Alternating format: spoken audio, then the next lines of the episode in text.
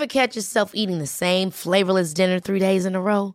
Dreaming of something better? Well, HelloFresh is your guilt free dream come true, baby. It's me, Gigi Palmer.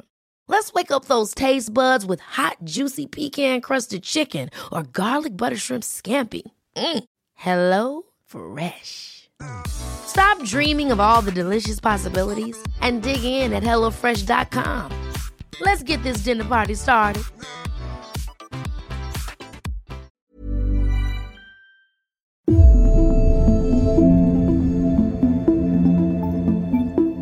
Welcome back to the Women's Podcast. I'm Roisin Ingle. We are really looking forward to our Women's Day event tonight. Over 500 of you snapped up the free tickets. But if you're raging that you missed out, don't worry, because we will be live streaming the event on Facebook at 8 pm this evening. Please do join us. We did a sound check yesterday with some of the women, and it's going to be fantastic with a really great bunch of women telling stories of challenges they faced and overcome. So that's over on the Irish Times Facebook page at 8 pm tonight. I see you there, I hope. And if you don't get to go, of course, we'll be bringing you all those stories on Monday in our special International Women's Day edition of the podcast. And of course, tickets are still available for the third season of our Big Night In, which kicks off on Saturday. We're very excited with Mary McAleese, former President of Ireland. And you can get tickets to that by going to irishtimes.com forward slash big night in. Now, I have a bit of a long explanation for today's episode because it's about an international story that some of you will be aware of and some of you might not be. So do bear with me as I explain it to you. Today's episode takes us far away to the northwestern province of Xinjiang in China, where in the past couple of years there's been growing concern about what is happening to the Uyghur population and other mostly Muslim minorities in the province. An estimated at least 1 million of them have been interned in what the Chinese call re education camps, but which human rights bodies say are actually forced labour camps where horrific things are happening to between 1 and 3 million Uyghurs. These Uyghur women uh, are subjected to mass rape, gang rape. There have been reports of Han Chinese men coming into these camps and choosing what they deem as, you know, beautiful women and choosing them to to rape them or to actually get married to them. After initially denying the camps even existed, Beijing later defended them as vocational training centres aimed at reducing the appeal of Islamic extremism. Make of that what you will. Accounts from people who've actually been in these camps paint a very grim picture of mass rape, torture, forced medication, and forced labour. Human rights groups also say people in the camps are made to take part in classes to learn Mandarin Chinese, swear loyalty to President Xi Jinping, and criticise or renounce their faith. Armed guards are in the classes, they can't wear long beards or have actually anything to do with religion. According to one former camp guard who spoke to the BBC, inmates are locked in cells, there are cameras and surveillance systems everywhere. In recent weeks, further reports have documented how Uyghur women were forced to undergo medical sterilisation in a bid to reduce the population. The Uyghurs speak their own language, similar to Turkish, and see themselves as culturally and ethnically close to Central Asian nations. In terms of locating where this is happening, it's the far west of China, it's the country's biggest region, bordered by several countries, including India, Afghanistan, and Mongolia. Like Tibet, it's an autonomous region, meaning in theory it has a degree of self governance away from Beijing, but in practice it faces major restrictions by the central government. One former detainee spoke to the BBC about being raped by three men in one of these camps. Uh, they also used an electric baton in the attack. Others have spoken about being tortured on an electric chair. So we wanted to talk about this and about what the world and Ireland is doing or should be doing to stop it. The Netherlands recently became the latest nation and first European nation to declare that Beijing's actions toward minority groups in Xinjiang amounted to genocide. Ireland became the 20th nation to sign up to an international cross party alliance of lawmakers who are trying to create a coordinated response to counter China on global trade, security, and human rights. Three senators and one TD have joined the Interparliamentary Alliance on China in a bid to secure a tougher stance on the country from the Irish government. The Dutch Parliament, as I said, passed a motion on Thursday which said that genocide is underway in China against the Uyghur minority, joining countries including Canada and the United States in applying that label of genocide for what is happening to the Uyghurs. Joining us today are two women who know an awful lot about the plight of the Uyghurs, Yara Alagha and Aydin Anwar. Yara is a parliamentary researcher in Seanad for the CEG, Civil Engagement Group. Her interests are in international justice and issues ranging from Palestinian rights, Uyghur Muslims in China, and advancing minority rights here in Ireland. Aydin Anwar is a Uyghur American herself, with over 93 relatives there who are missing. She was born in the United States after her parents won asylum, and her father has long fought for Uyghur rights. She previously served as the team lead of the Save Uyghur campaign. Yara is in Dublin, and Aydin joined us from her home near Seattle in Washington state. I began by asking Yara to tell us about this dreadful situation in China with the Uyghurs. Yeah, I mean, I suppose to simplify what's happening is this is described as the biggest human rights crisis in the world even though, in my opinion, it still isn't getting enough attention globally, including here in Ireland and in the West. So, the Chinese government has been cracking down on the Uyghurs for decades. Post 9 11, Beijing kind of took advantage of George Bush's so called war on terror to brand all opposition to Chinese rule as being extremist Islamic terrorism associated and affiliated to Al Qaeda but in recent years, uh, and namely kind of 2014, they've gone a step further and, and see all Uyghurs in China as being a potential terrorist and extremist and separatists. And in 2017, China began operating detention camps or what they call vocational education and training centres. A panel of UN investigators have said that the number of Muslims detained could be up to 1 million. The US State Department are saying it's up to 3 million detained in what can be described as concentration camps. The population in Xinjiang is around 11 million, so between 1 in 10 and 1 in 4 Uyghurs are being forcibly detained in these detention camps against their will. You know, aside from I suppose the violence happening in, in the camps, if I can even say that, um, we know from the China cables, the leaked documents that were published by the New York Times, that Uyghurs outside these camps are being targeted are being monitored and controlled. So we know there's this, you know, credit kind of scoring system. There's an app that's downloaded to their phones, and the app it translates to a Xi Jinping Thought app. Xi Jinping is the Communist Party uh, or the president, um, and this app kind of teaches the app users about uh, Xi Jinping activities and ideology. And depending on how well you score on the app, Uyghurs are permitted to do things like, you know, make a phone call. So based on how well you analyze and receive the information and denounce your religion, you're allowed to speak to your family. You know, Uyghur women are forced into marriages with, with Han Chinese. So the Han majority Chinese um, Uyghurs living overseas are suffering from harassment and intimidation by Chinese authorities. Their family members in China are targeted to suppress their activism abroad. I was recently reading there's um, a French Uyghur refugee. Her name is Gulbahar, and she's the author of a book called Survivor of the Chinese Gulag. And she recounts her story of being lured back to China under the impression that she was signing documents for her for her retirement benefits for an old company she worked for in China. Sure enough, it was a trap set up by the authorities. And she kind of recounts her experience in, in, in the camps. She spent two years being subjected to psychological, physical torture to the point that she was saying that detainees wouldn't speak to each other for days and weeks because of how physically taxing and mentally taxing the detention camps were. You know, the forced labour, waterboarding, the physical abuse, the systemic rape that these women were subjected to, the harvesting of organs. She recounts, you know, she talks about the conditions. She she had to sleep in a room with 68 other women. So they had to, you know, the place was so small that they would have to take turns in sleeping and and she would she said you know that her her feet were tied her hands were handcuffed to her feet while she slept. She talks about how females were sent to be vaccinated and it wasn't until because they weren't speaking to each other it wasn't until they started to talk to each other once they confided in each other that they started to realize that they were no longer menstruating and that's when it dawned on her that they were being forcibly sterilized in an attempt to essentially you know terminate the population to ethnically cleanse this minority group. So we're talking about really, really extremely barbaric, merciless forms of torture and human rights abuses. we're talking about, you know, the Communist Party specifically targeting and rounding up Uyghurs.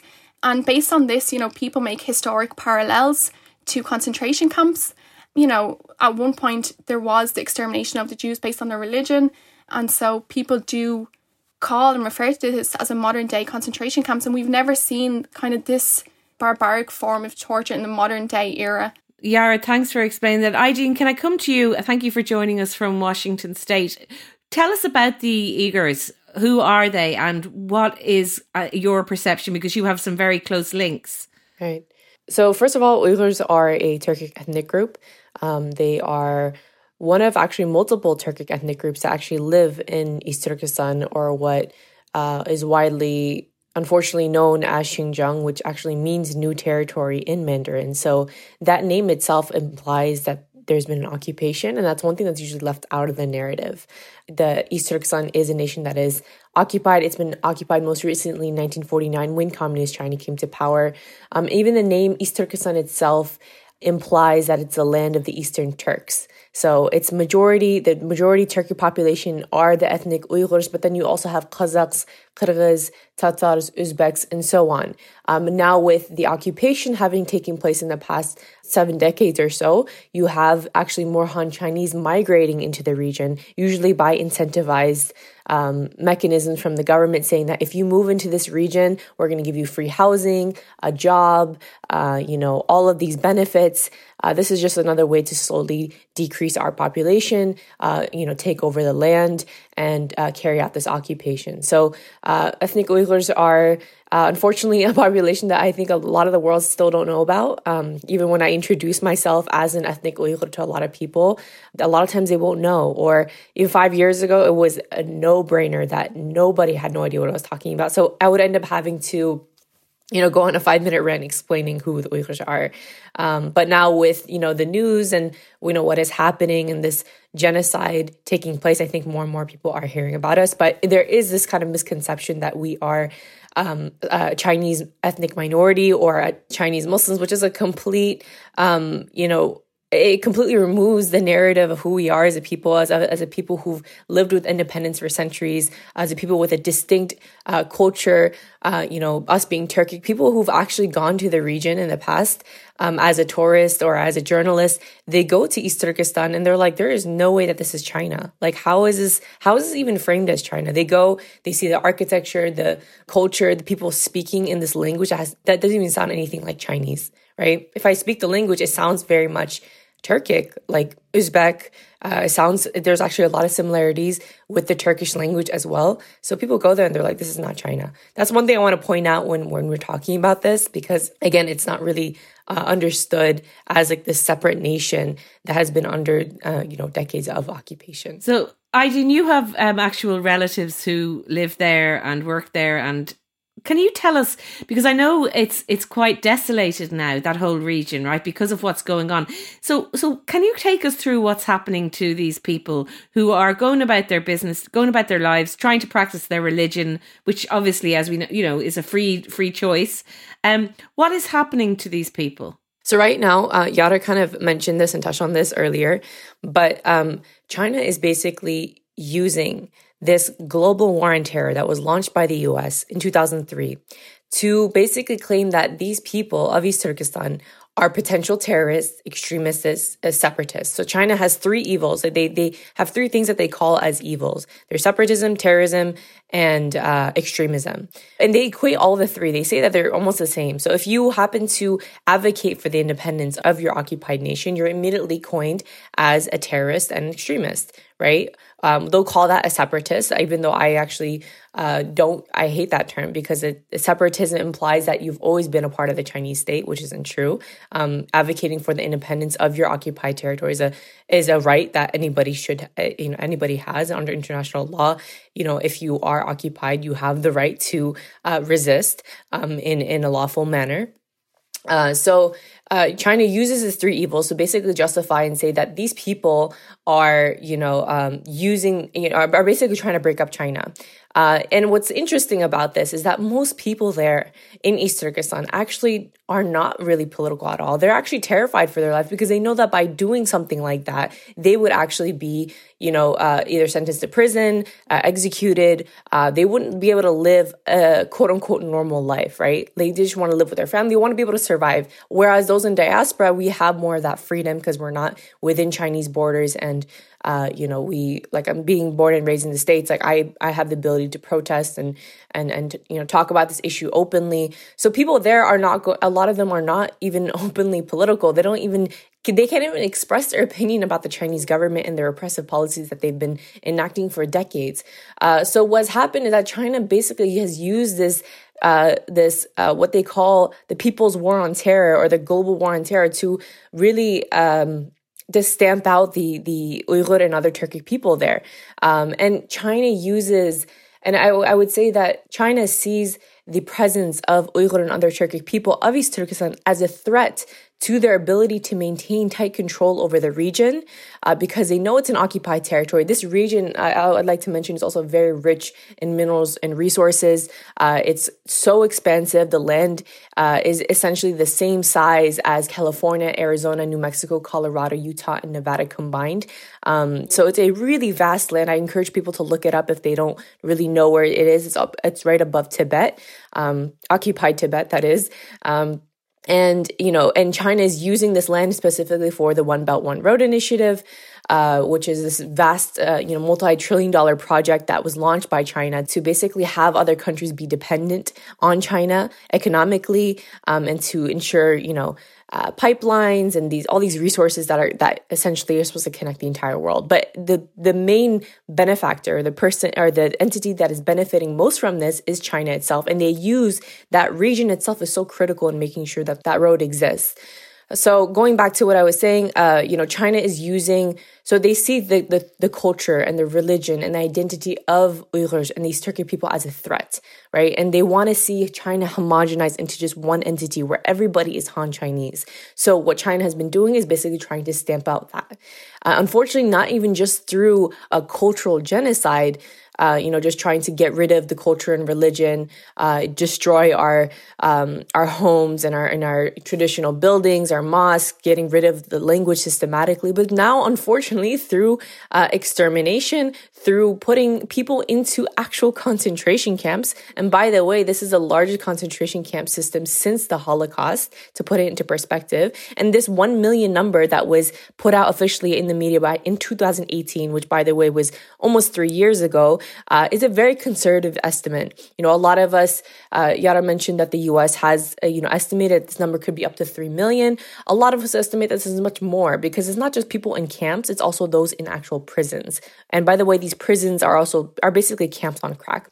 These these these facilities are aimed to indoctrinate forcibly these detainees, make them become atheist Chinese.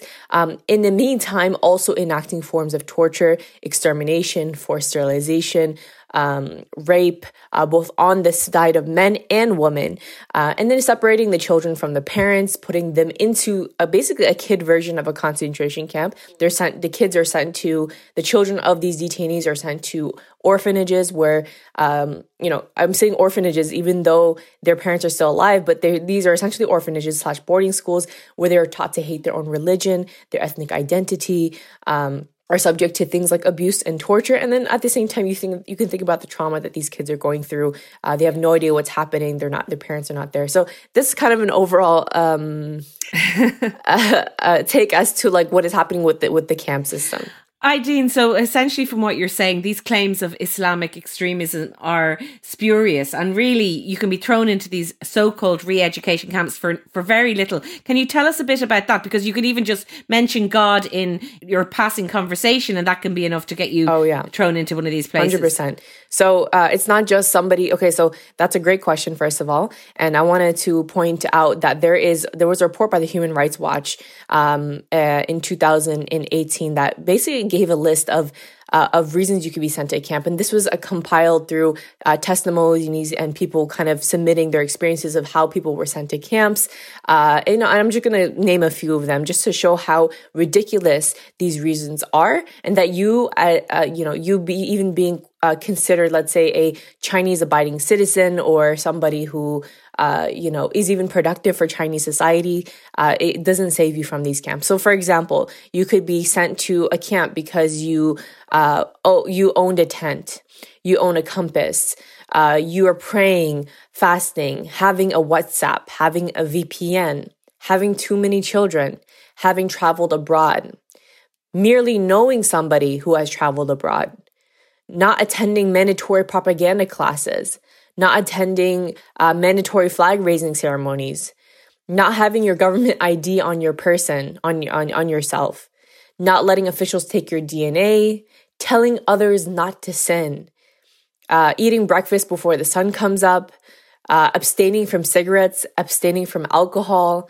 Um, you know, we have cases where we know that even saying, like you mentioned, saying the word God is forbidden. You have to replace the term God with Xi Jinping, uh, which is basically China's lifelong dictator, um, or or the CCP. So instead of so a lot of us Muslims we like to say, uh, you know, if we say "see you tomorrow," for example, we we like to add "God willing" at the end of it, right? Yeah, it's, it's, we say "Inshallah." Inshallah, is that it? Yeah, inshallah, yeah. right? Um, inshallah, but instead of yeah. saying "Inshallah," we have to say "Insha CCP" or "Insha Xi Jinping." So essentially, we're taking the term God and replacing it with the Chinese Party. And so wow. something like that can land you into a camp and not even just a camp, but also a prison where you're then sentenced to 10 to 20 years of prison. We know of people mm-hmm. in our mm-hmm. community who've been sentenced to 20 years of prison for absolutely doing nothing, right? They had went abroad to see their family, to, abroad to attend their family's wedding in the US, happened to go back naively, not realizing the, the consequence of their action. And then they, they get, char- they get sentenced to 20 years of prison. The, then China charges them with the crime of trying to separate the Chinese state. They'll use a separatism uh, you know, notion to say that, or the excuse to say that these people are all dangerous with no, absolutely no evidence at all. And they have no legal trial, no lawyer available. So these, these people are just thrown into this, this mass dark system. And Aydin, you have over 90 relatives missing in these camps. So you have direct, you know, relations who you don't know, you know, some of them have died and some of them you don't know who, where they are. It must be horrific for all of you in other countries looking on at this. Oh yeah. So I think one of the greatest um, struggles of the diaspora right now, the Uyghur diaspora who have family back home, is that when you talk to each each family, there's not a single person who doesn't have family in these camps or in some kind of detention or or is considered missing. So for for my family, you know, my my father and I made an Excel spreadsheet and we basically went through each relative one by one to see okay, do we know any information about them? We concluded that we knew absolutely nothing other than the fact that we they are considered missing because we have no way of contacting them. Even though we've had their number before we had been able to you know call them a few years before. Right now in this digital age you know with this phone next to me i can't pick up my phone and call my aunt and see how she's doing right? Uh, and so in that in that fear of the unknown is one of the greatest uh, feelings uh, it's very overwhelming because you don't know exactly what's happening. Sometimes there are people in our community who've actually found out years later, after not being able to hear their mom's voice or their father's voice on the phone, that they found out that, these, that their first of all, their parent was sent to a camp and that they came out dead. Um, so there are instances, and unfortunately, I mean, for my family, we haven't, uh, you know, heard of anyone specifically who's come out dead, and uh, you know, that's like the most dreadful news that we'd ever receive.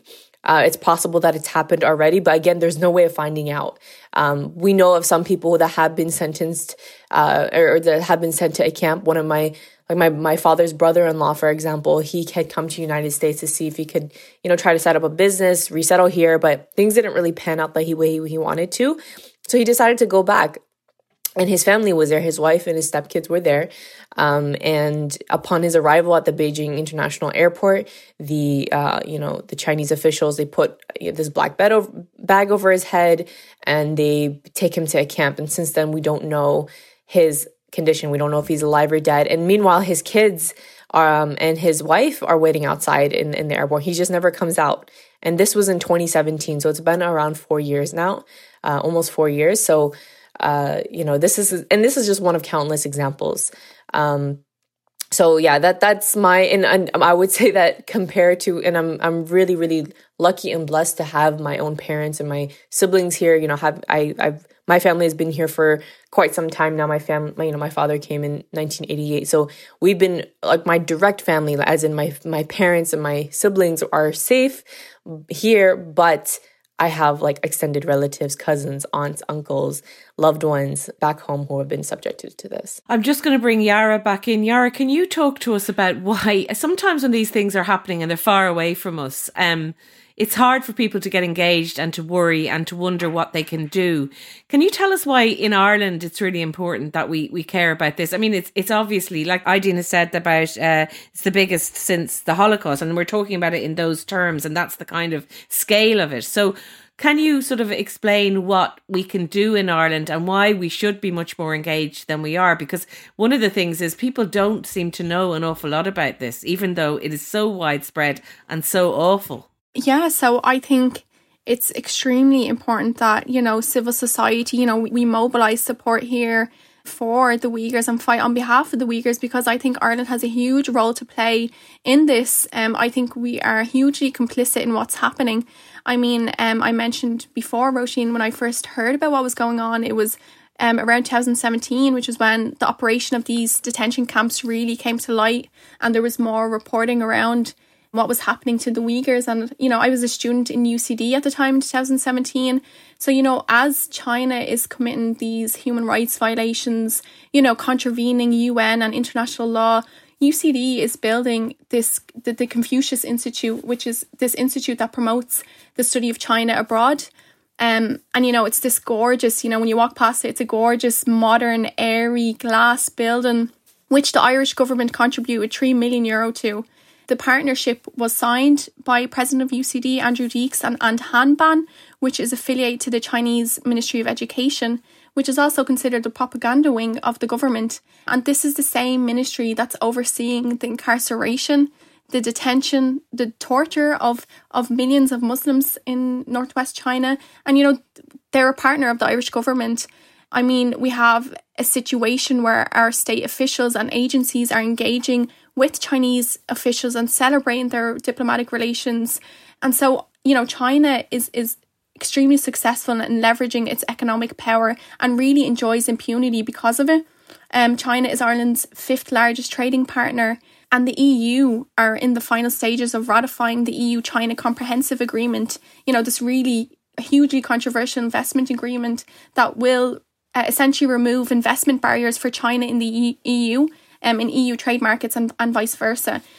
So, what this will mean is European investors will have obviously better access to Chinese markets like the financial services market. And what we do know is that Uyghurs are being exploited through slave labour. Um, so, the question arises you know, will Irish investors and businesses be dealing with Chinese companies and markets that exploit Uyghurs through forced labour?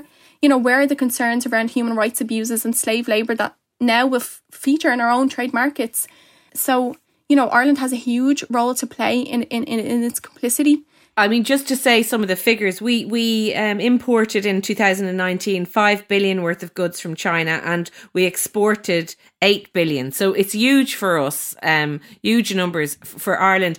And are you saying, Yara, that this financial sort of relationship um, means that we're sort of turning a blind eye to this, essentially? Oh, 100%. We totally um, shy away from criticising, scrutinising the human rights violations, and we're totally just succumbing to the wolf warrior diplomacy that has gotten, you know, China this far in its human rights abuses. Um, so definitely, they definitely do enjoy impunity because of it. Um, and Ireland has been silent on on the issue for far too long. Um, and that's the problem, you know. The worst part is that it's a time bomb we're talking about here. I mean, as we speak here right now, you know, in northwest China, a Uyghur is being subjected to abuse, to violence, to rape. It's a state of urgency and, and should be treated as so.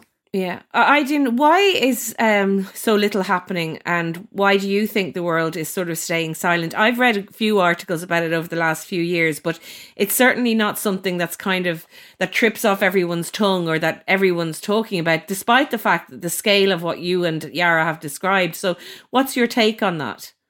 So, I think this is a great question, and I there are actually multiple dimensions to the answer. Um, I think there are multiple reasons why there isn't much people, many people talking about this. Number one could be, you know, lack of awareness. Um, you know, this may be the first time that somebody may be hearing about the extent of uh, how horrible all of this is happening. And then, you know, then they're like, okay, maybe we should do something about it. Secondly, um, is also, you know, the apathy of a lot of uh, governments around the world. And Yara touched base on this as well. But there are a lot of these governments that are so dependent on China economically that China uses its power to silence these countries, right?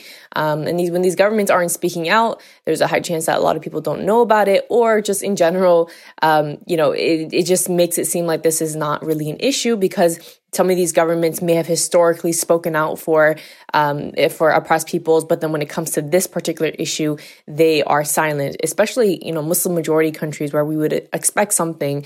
Uh, for example, Pakistan.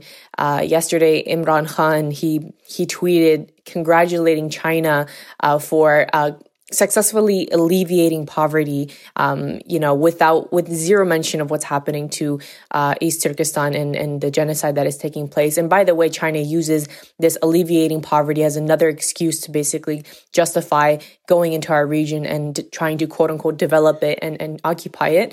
Aydin, I, I just want to say as well that China completely denies all of these allegations, um, and it says uh, it says that these camps are voluntary. So I just wondered what you have to say about that that so i would china's response is very interesting uh, because they've gone from completely denying it saying that there are no camps i don't we don't know what you're talking about to then realizing okay well they actually know there are camps like the international community there's no way to say that there are none so then they'll they actually acknowledge yes there are camps but these are re-education hospitals. And i'd like to point out uh, one excerpt from a, a ccp official who basically was trying to explain or justify why these people were be sent to a camp and i'm reading this off of an excerpt right now to to show the language that was used but this person this communist party official said that these people were infected by an ideological illness and that's why they have been chosen for re-education right? So they've been quote unquote chosen. So obviously these people have not volunteered whatsoever. Um, and that if we do not eradicate religious extremism at its roots the violent terrorist incidents will grow and spread over all over like a malignant tumor, and that is why they must be admitted to a re education hospital in time to treat and cleanse the virus from their brain and restore their normal mind. Oh so, oh my god, yeah, and, and, and in these camps, they they sort of are told to stay in a room and say, "There's no such thing as religion. There's no such thing as religion." This kind of thing over right. and over again. It's sort of, it's the ultimate of brainwashing, essentially. Right. I'm just wondering, I didn't. When people do get out, do they get the people who do get out? What's what's their story then? So there have been multiple instances where people have quote unquote graduated, right? Uh, what does that even mean? And one thing I want to do point out is that China actually then claimed that this is a vocational training center where people are here to train for jobs, which is a complete bogus claim because majority of these detainees are people with well-founded careers, they're educated or they're retired, so they're not trying to go back to work, or they're in their teens, you know, where they're supposed to be going to college or high school and finish up their schooling. Um, so you know, these that I just want to point that claim out there so people under you know have a have an idea. But going back to your question, so um, they will claim that these people have, you know, let's say have they they've mastered the Mandarin language. For example, they've they've they've understood the Chinese law. Um, and oftentimes, unfortunately, though, when people are released, it's very interesting because some of these people would get released, and as soon as they get released, they would die. And a lot of the speculation around this is is we're thinking, okay, why release them when their health is so bad? They've been tortured so badly that you know they die once they are released from the camp and you know we're thinking this is probably because china doesn't want the the death of them to be associated with these camps right? Instead of saying these people died in a camp once we realize these, these people have been deteriorating so much they release them as soon as that that the brink of death has arrived. We know of uh, you know there's one individual um, in our community who had a very dear friend who was sent to a camp. He was around he was in his 40s uh, well respected, you know, um, well educated man who was sent to this camp. And immediately he, he, so he did get released from this camp, but immediately after, upon release, he was uh, sent to a hospital and bled to death. For what reason, we don't know why. Uh, you know, we don't know the exact cause of it, but these are very sinister and and like not the way that we think a release should should look like, right? No, definitely not. I didn't. I just. But I want to get on to what people can do who are listening because I know that a lot of our listeners will be very upset and hopefully mobilized by by hearing all of this. But before we do, just because this is the women's podcast, could you just outline the types of things that are happening to women and girls, particularly in these camps? Yeah. So I think uh, Yara mentioned this as well, and um, when she was describing uh, one of the former survivors experience in these camps. And I'd encourage everyone to look into uh, a recent report by BBC and CNN uh, about the systematic rape and torture of these Uyghur women. Uh, I, I, myself had a really hard time. I didn't even get to finish reading it because it was just too heavy. Uh, it's basically almost like a death notice for a lot of us Uyghur diaspora who have loved ones in these camps. Um, and to have these graphic horror images going through our head of what is happening to our beloved, you know, Uyghur sisters um, is is just too much for the human. It's too much for the human heart to bear or the human mind to even bear. Um, but I would like to say that these Uyghur women uh, are subjected to, uh, you know, mass rape, gang rape, um, to, you know, it's hard for me to say it because I talk about it so much, but it's also very emotional.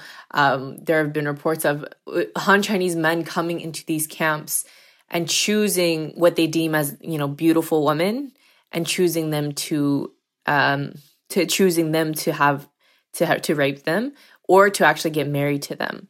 Uh, Yara mentioned this as well, but there are Uyghur women being forced to marry Han Chinese men, uh, and this is another way to get rid of the next population, but essentially the threat is that if you uh, do not marry this Han Chinese man, we're going to send you, the rest of your family to the camps, or we're not going to release your family to the camps.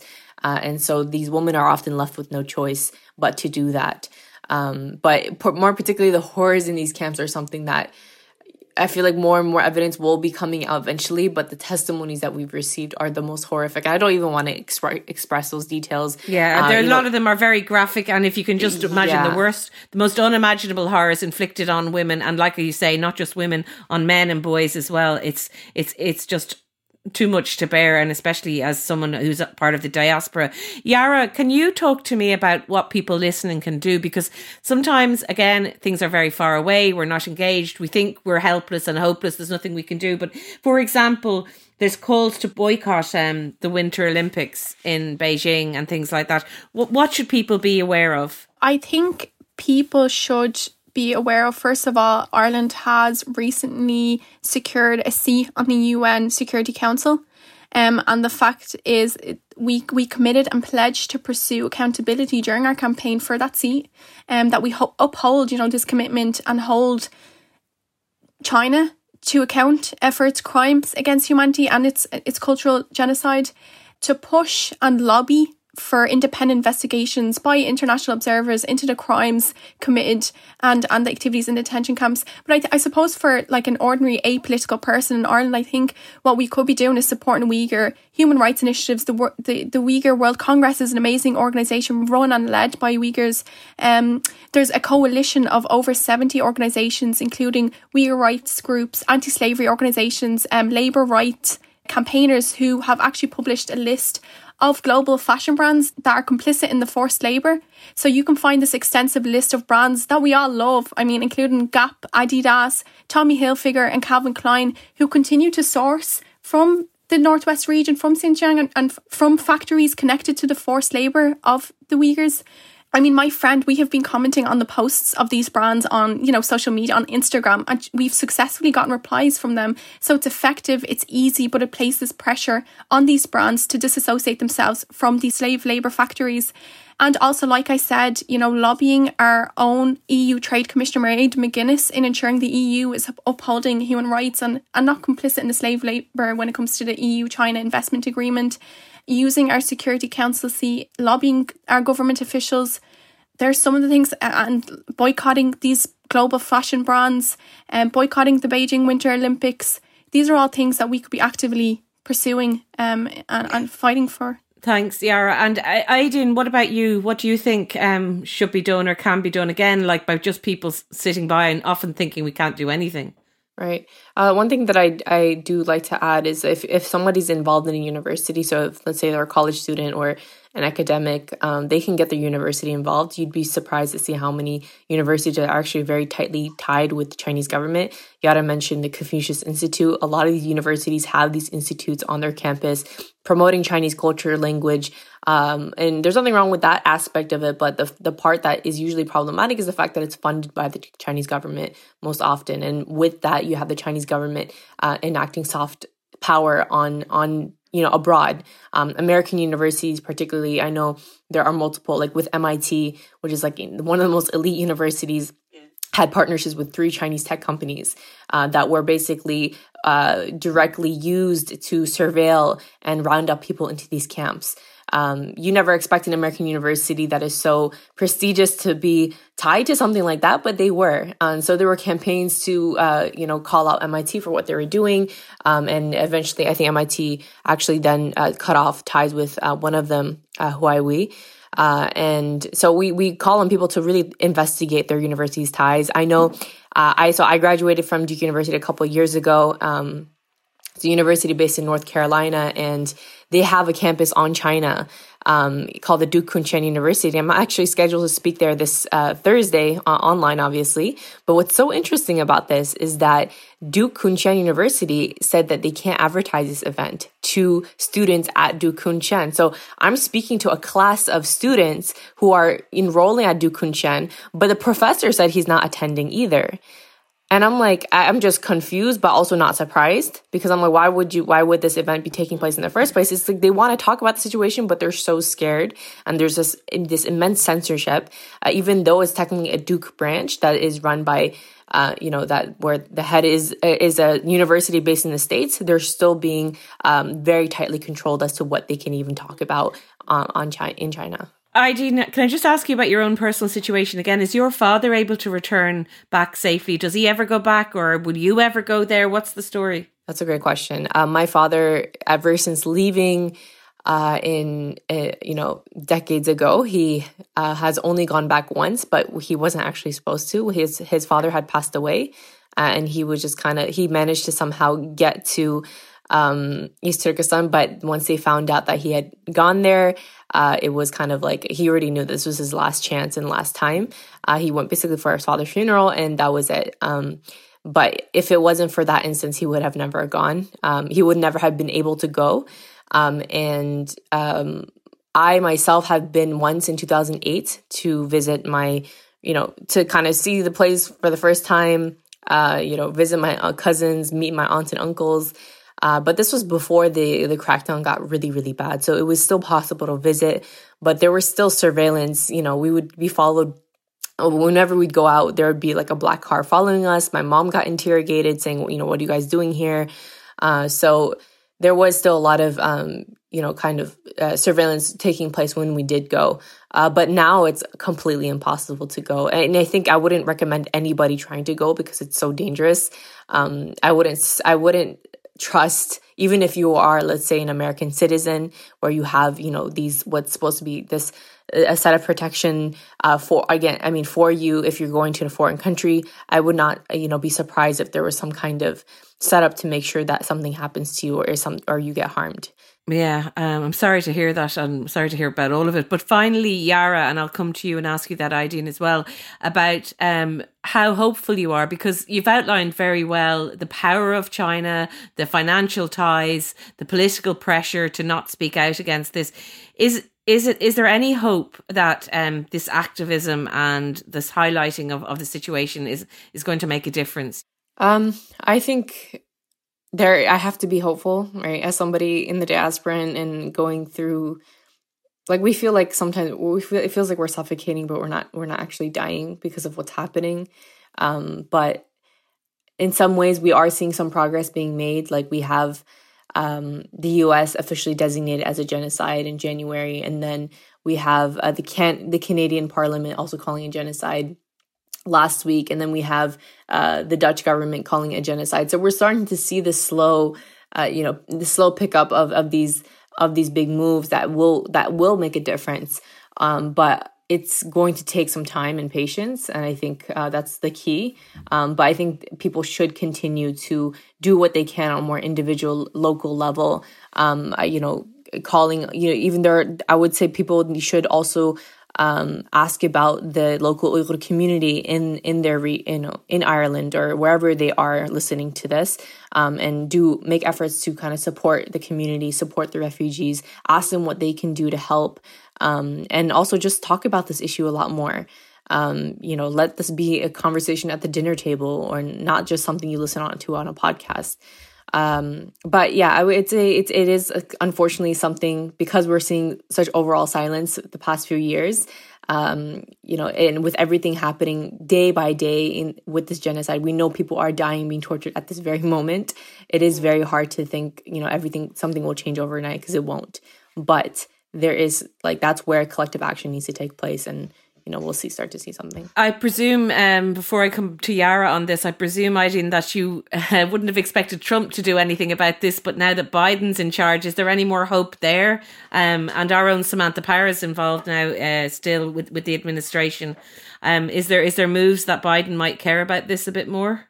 Yeah, so I, I do want to say that the Trump administration actually did make some moves, um, you know, pushing it I should I shouldn't forward. have spoken so soon. No, it's That's okay. Terrible, no, because because overall we would never expect Trump himself to do something. Him he himself actually actually said that he supports these camps, saying that Muslims should oh. be in these camps. So he's he's just okay. an idiot and doesn't know what he's talking about. Um, but the Trump administration um, did was very active on this uh, issue, and that's something that I think a lot of people don't really talk about. But and we also understand that it's also part it was also part of the administration's political moves to be against China. I don't think they actually care about True. you know people in camps, but we can't also delegitimize you know uh, the move itself because it was huge. But uh, Biden, he um, there was you know before he got elected as president, he did call it a genocide, which was really big. You know, it was hopeful for a lot of us that he would be doing something. Unfortunately, though, there was a uh, a couple weeks ago, you know, he was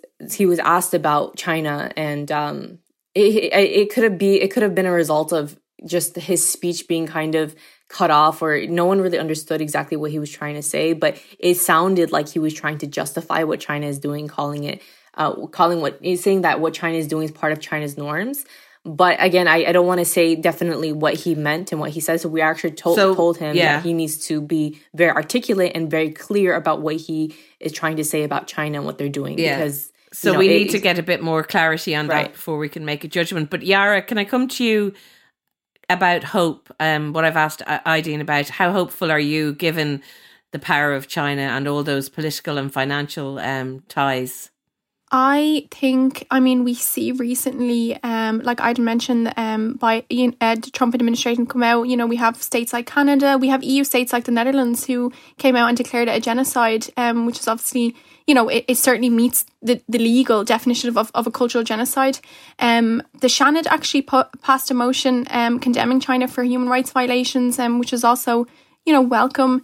Um, but like I said, I don't think I think there should be done. You know, we should be using our diplomatic channels to to really make sure we are placing the sanctions.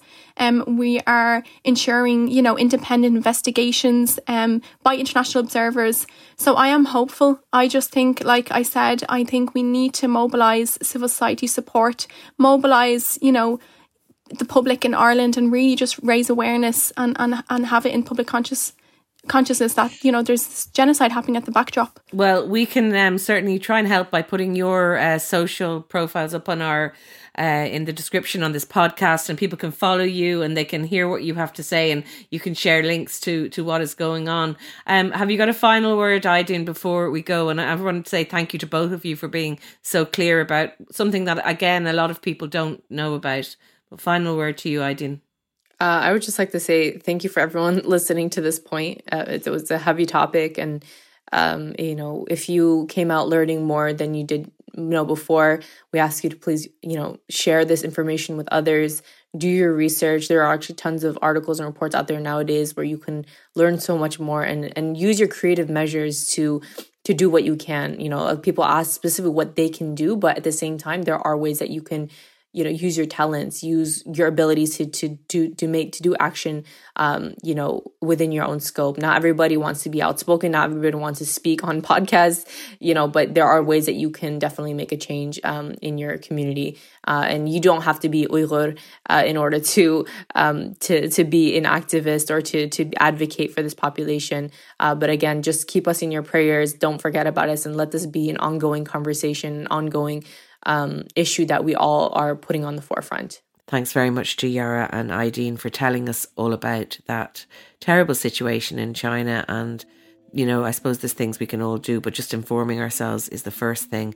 And hopefully, uh, there's going to be more probation from the world and from Ireland about what is happening there. The podcast is produced by me, Roisin Ingle, and by Suzanne Brennan and Jennifer Ryan with JJ Vernon on sound. If you want to get in touch about anything, email us, the women's podcast at irishtimes.com or find us on social at IT Women's Podcast. Mind yourselves, and I'll talk to you next time.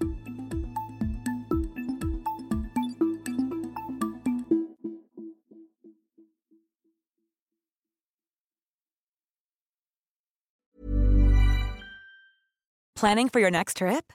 Elevate your travel style with Quince. Quince has all the jet setting essentials you'll want for your next getaway, like European linen, premium luggage options, buttery soft Italian leather bags, and so much more. And is all priced at 50 to 80% less than similar brands.